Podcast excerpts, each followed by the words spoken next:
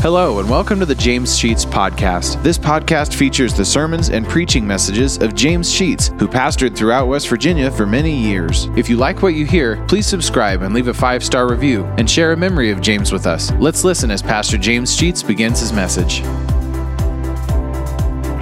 Day, all services throughout the day. If you have your Bibles would like to turn to the book of First Peter, just two verses of First Peter.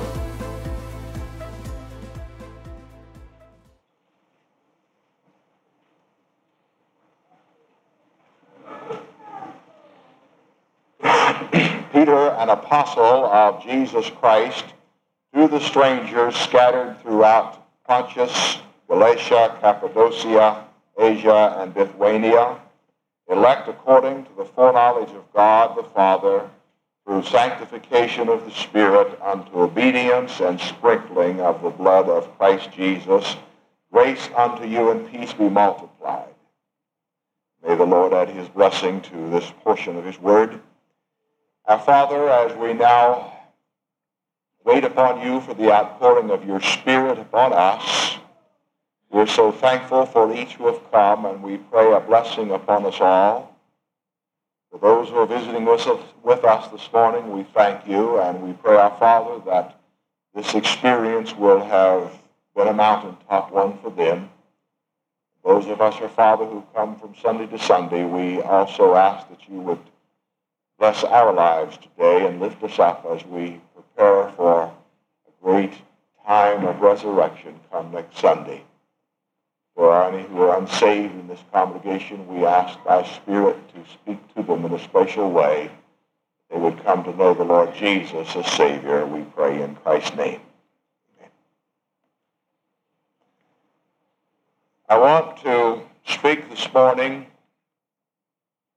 on three words. You will find them somewhat hidden, perhaps, but you will find them in the second verse that, that we read. Words are predestination, sanctification, and confirmation. Now, all of those aren't good Baptist words, but they're good Bible words, and they're good church words that are used by many churches, and I think somewhat misunderstood in some cases. I hope that we can clear up the meaning of those three words this morning as to how they apply to your life mind. Peter is writing this little letter to a number of Christians that have spread throughout a large portion of the world in both Europe and Asia. Remember, they are Christian. And he calls them the elect first word in the second verse. He says they are the elect. If you would read from the Living Bible or some other translations, you would find that word chosen. And I have used it from the Living Bible as the title of the message this morning. The Living Bible says chosen by the foreknowledge of God.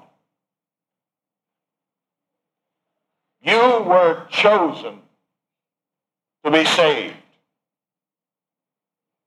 Did you know that? There's some misunderstanding as to really what that means.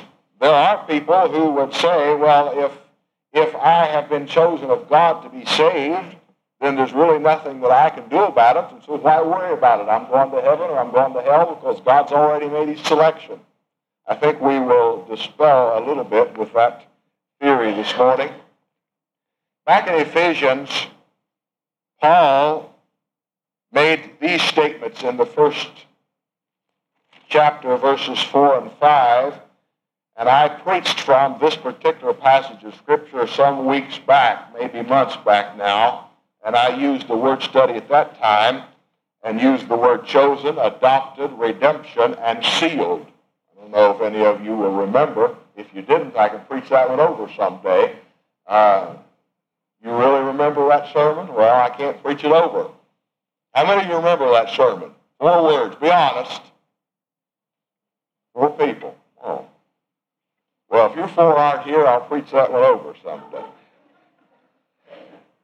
But in the book of Ephesians, chapter 1, verse 4, he says, according as he has chosen us in him before the foundation of the world, that we should be holy and without blame before him in love, having predestinated us unto the adoption of children.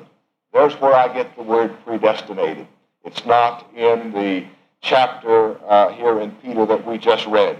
We are predestined by God before He created the world to be saved. God wants all of us to be saved. But in His wisdom, He knows that some of us will never accept Jesus Christ, His Son. Now, let's put this together. God wants everybody to be saved, but God knows everybody won't. There probably are people in this congregation who will go to hell. And God knows you're going to hell. Because he is so wise that he can determine what will happen before it happens. All of us who are parents have some of this wisdom, just a little of it. We who are parents can look at our children and know what they will or won't do before they do it or don't do it. My son was always so surprised that I could outthink him and knew what he was going to do and anticipate it and be prepared for his idiotic ideas. That's the way I thought of them. He didn't think they were idiotic, but I did. And I would already know how to respond to his request with a yes or a no, and he was surprised that I could do that. He didn't know, I think he knows today, but he didn't know then that I've got a little bit of God in me. And that little bit gives me the power to understand ahead of time some things about my family. Will you take your little bit of ability that you have to know what your child is going to do and multiply that unendingly, and you will suddenly discover that God has the capability of knowing what all of his people are going to do before they ever begin to do it. So much does he have this power that the scripture says that he had already predetermined who was going to be saved even before he made the world. God knew you were going to be and that I was going to be before we ever became. Now that's difficult to comprehend, but that's God's capability. Even before the foundation of the world, God knew who would be and who would not be saved. The Presbyterians, because of this thing of predestination, are not very evangelistic because they have taken the theological position that it's fate. Uh, there is no human intervention in salvation. If God's going to do it, he'll do it. If he's not going to do it, he won't do it. But that's not what the Scripture really teaches. 2 Peter 3 9, the very same person who is preaching as, as I just read, says this God is not willing that any should perish, but that all should come to repentance.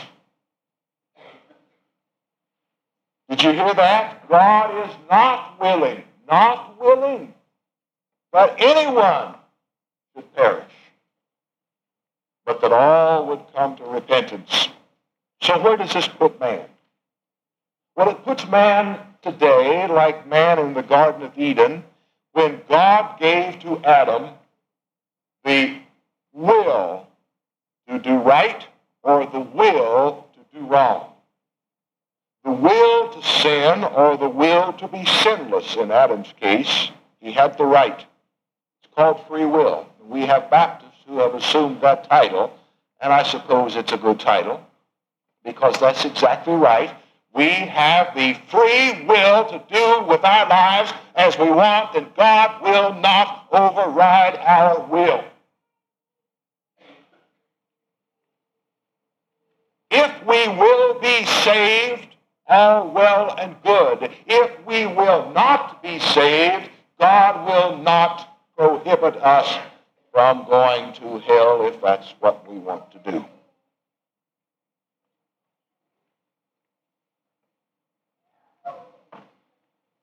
There was a man who lived in the community where I grew up by the name of John Wise.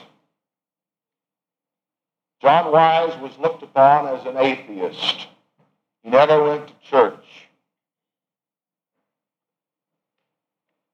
The day came when John Wise was very ill, and John Wise sent out a message to the community that he was going to preach a sermon at his home. He could not get out of bed. That was exciting. The people of the community came from miles around to that man's home. Somebody set up a loudspeaking system. They had some quartet music, and they really had a, a, a service set up because everybody wanted to hear a sermon that this supposed atheist was going to preach. The man laying on his bed with the microphone so that he could be heard all outside the house began to tell the story that he was not an atheist, that he had believed in God and accepted Jesus Christ as his Savior, and God called him to preach. John Wise said, and I said, no, I will not preach. And he never did till his last day on earth. And he yielded. God allowed him to live his entire life and never preach because the man said no. You see, every man has the right to make his own decision. And if we want to say no to God, we can say no to God. But listen, the consequences are severe. This man preached his sermon and explained to the people that God had called him to preach, and he had said no. And he said, I'm about to die, and I'm going now to be obedient unto God, the last act my life. And he preached his sermon. He laid down the microphone, and he laid back in his bed, and he was gone. A wasted life of one who was so determined to exercise his own will that he would not hear and heed the call of God in his life. This is what we get ourselves into many times. Our lives are wasted because God calls us to a task and we say no. And God honors our answer. If you say no to God today, you better hope that God will not honor your answer. Salvation is man's decision.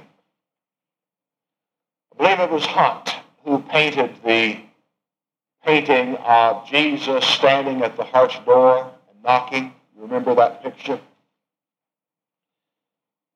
After the painting was completed, one of Mr. Hunt's friends was looking at the painting, and as he studied it, he said, There's something wrong with the painting. He said, There's no door latch. No door latch. And Mr. Hunt said, There's nothing wrong with the painting because there is no door latch on the outside of the heart. The door latch to the heart is on the inside. Jesus will not force himself into or onto anybody. The scripture says, Behold, I stand at the door and knock.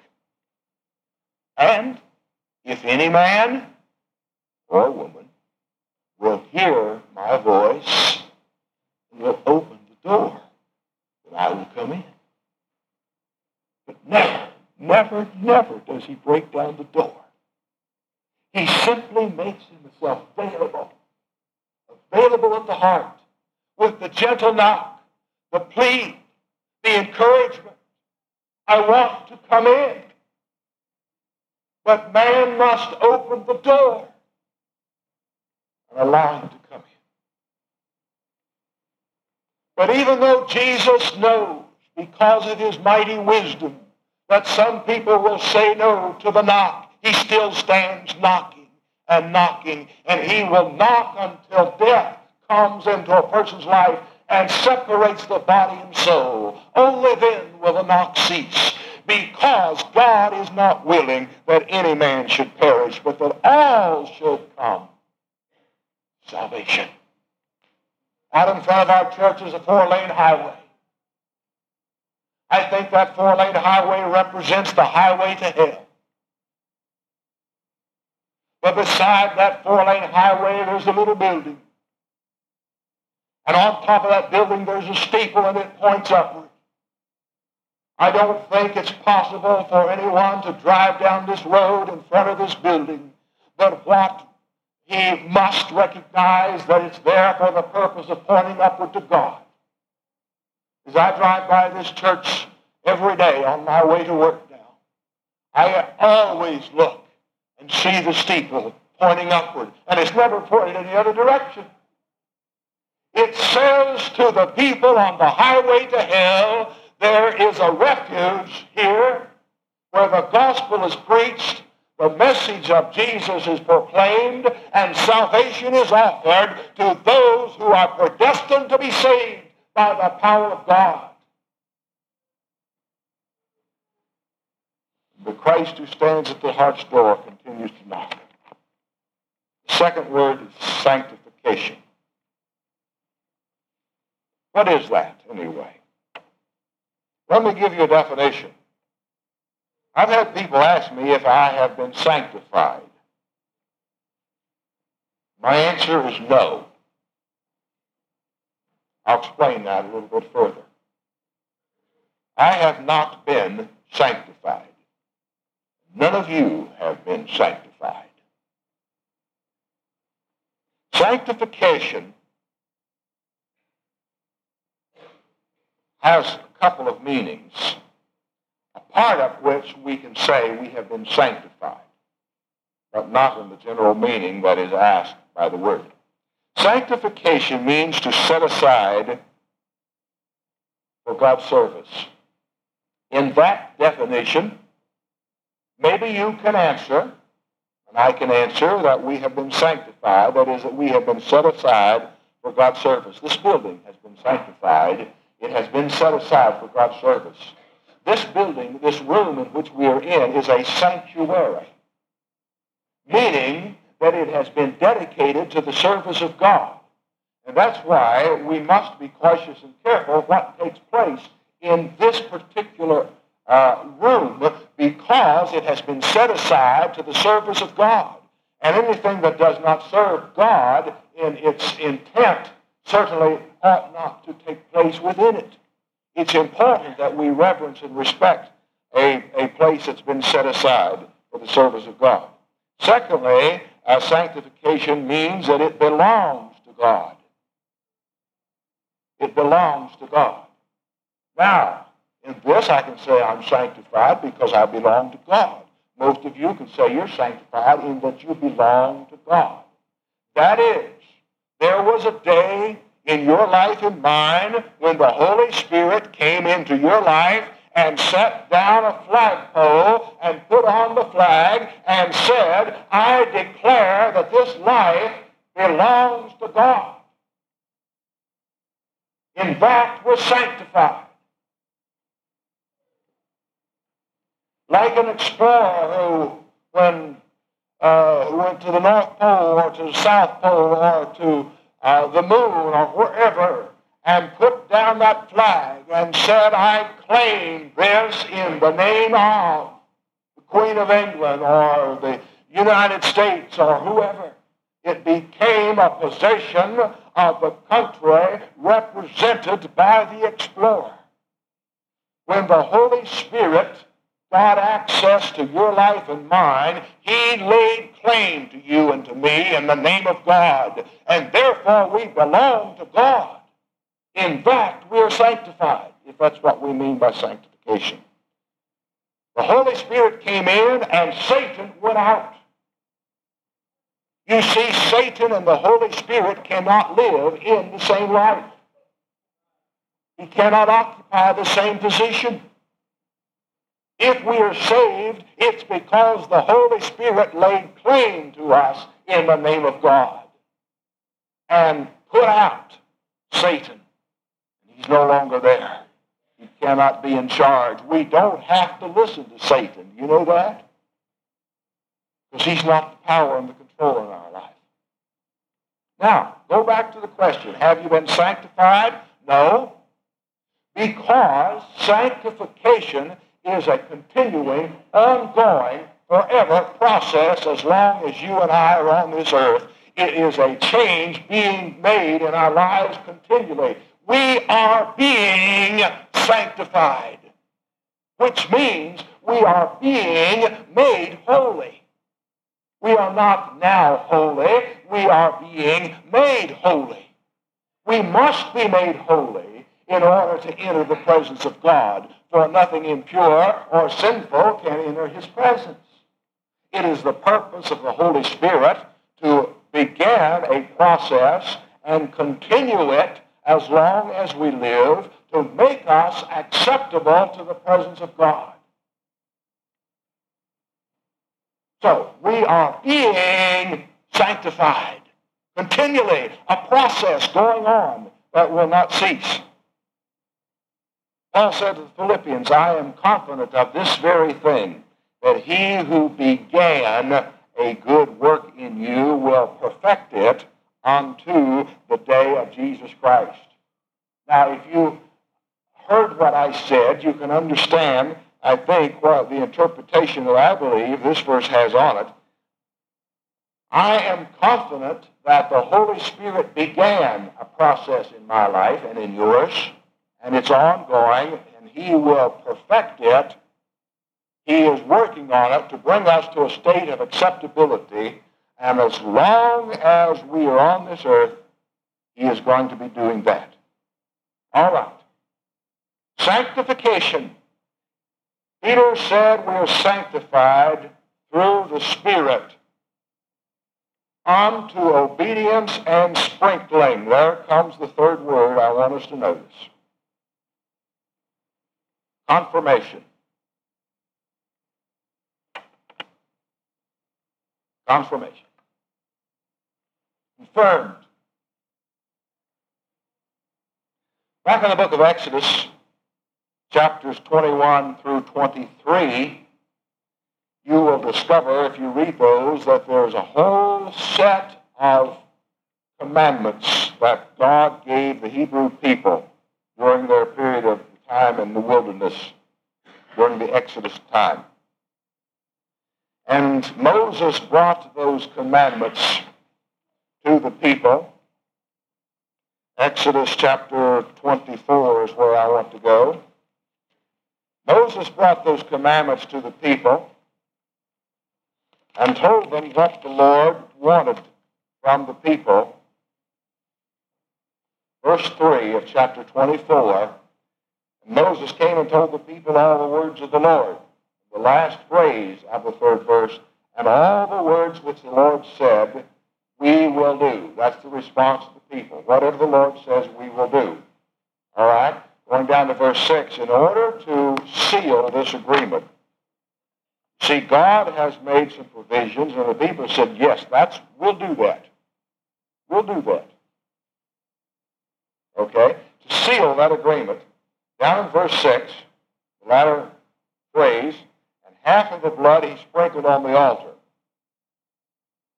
They always sprinkle blood on the altar. All right. And then verse 7, and he took the book of the covenant and read in the audience of the people, and they said, All that the Lord has said will we do and be obedient. They didn't know what they were getting themselves in for.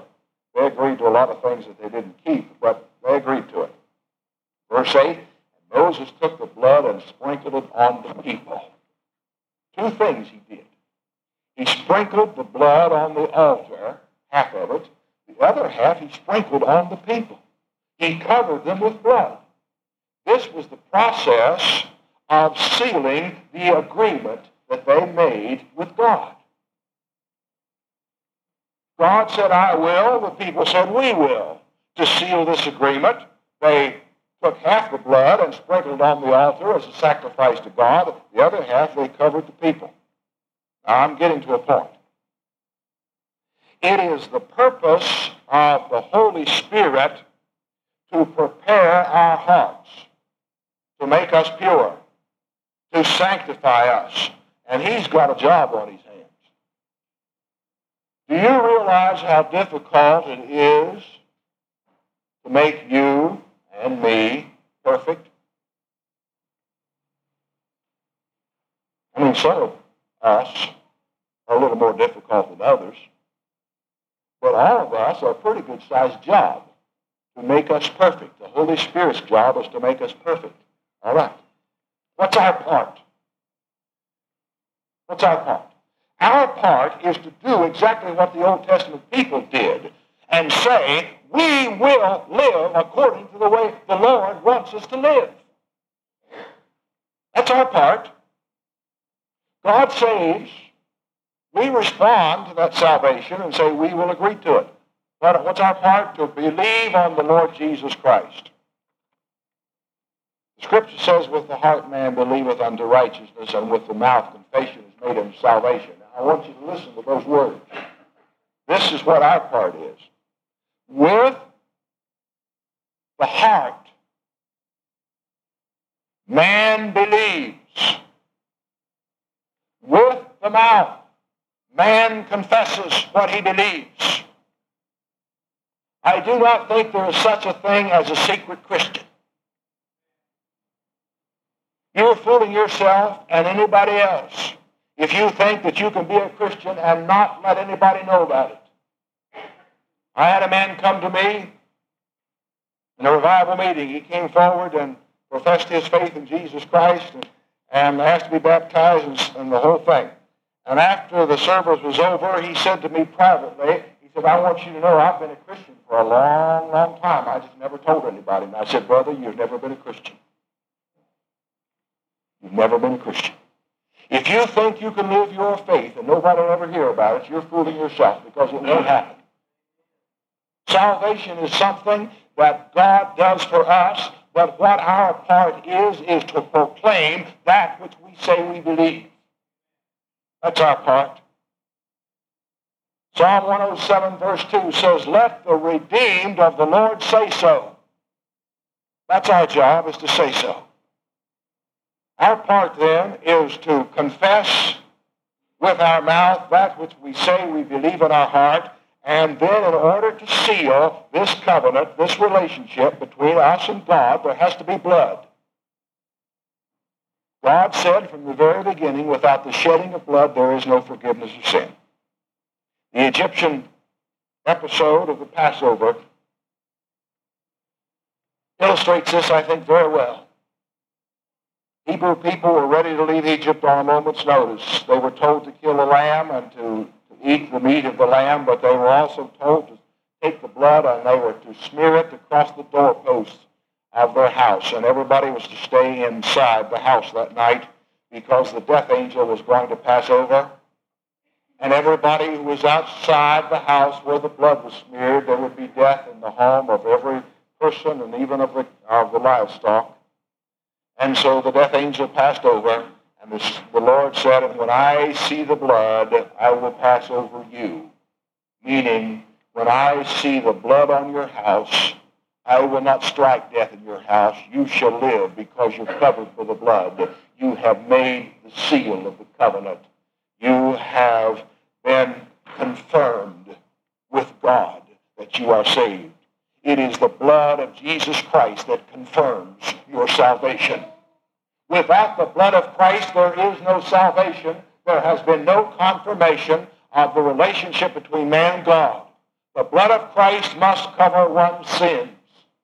And the blood of Christ will not cover one's sins until he believes in his heart and confesses with his mouth. That's the confirmation of our salvation. You may believe that in Jesus Christ. You may believe in God. And I have never yet talked to a single person in my whole life that what admits there's a God. I don't know that I have ever talked to anybody but what also believes that Jesus is the Son of God, although I understand there are plenty like that. Do you believe in God? Do you believe in Jesus as the Son of God? Listen, you're not going to be saved until you believe it in your heart and confess it with your mouth. Take your stand. Let your belief be confirmed by the blood of Christ on the cross of Calvary. I think this morning, as we have thought about the pending resurrection of Christ in Sunday school, we ought to conclude with this thought that we should be standing beneath the cross of Christ this morning that his blood might cleanse us of our sins. That's the confirmation of our salvation, is that the blood runs down over us and purifies us. If you're not a Christian this morning, won't you accept him as your Lord and Savior? You will not be saved until you believe in your heart and confess with your mouth, and the blood of Christ will cleanse you of your sins at that point. It's that simple, but it's that important. And I suppose it's really that complicated.